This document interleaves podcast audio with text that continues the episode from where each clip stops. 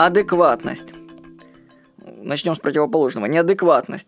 Несоответствие отдельных психических проявлений внешним обстоятельствам.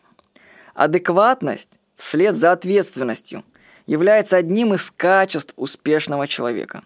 Но как это ни странно, вокруг нас больше неадекватных людей, чем нормальных. Уже даже выходят книги на эту тему с заголовками «Ваш знакомый дьявол. Как распознать психопата».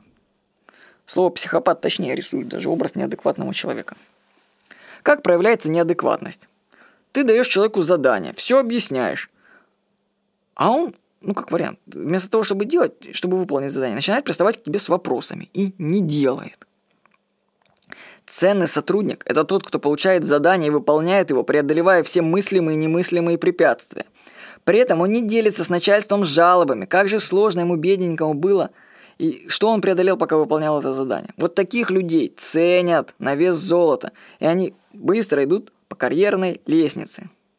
Если вы еще не начальник и не давали никому никаких поручений, то вообще понять вам это довольно-таки сложно, о чем мы говорим.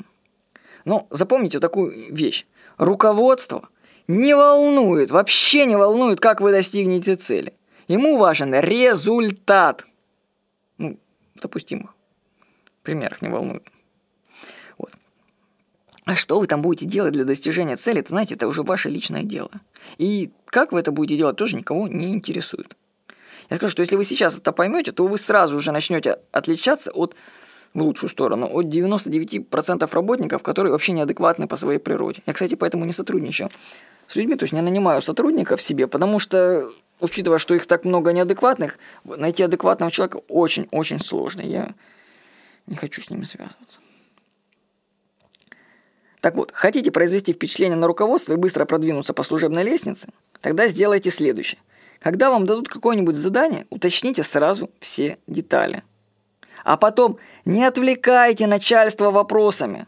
Это вообще ему не интересно. Важен только результат. Превзойдете ожидания руководства, и ваша карьера пойдет вверх. Когда я был студентом, я вообще этого не понимал, что начальника отвлекать не нужно.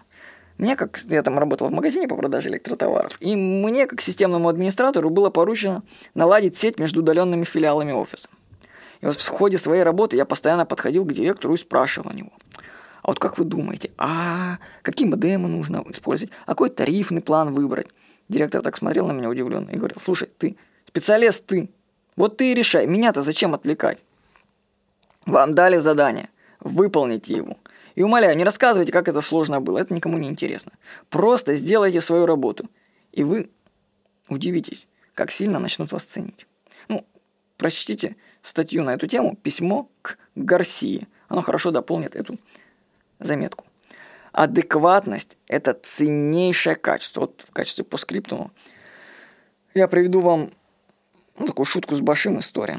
Странная мысль посетила с утра. Сказка о изумрудном городе была бы куда веселее, если бы к дружной компании присоединился бы еще один персонаж, которому нужна адекватность.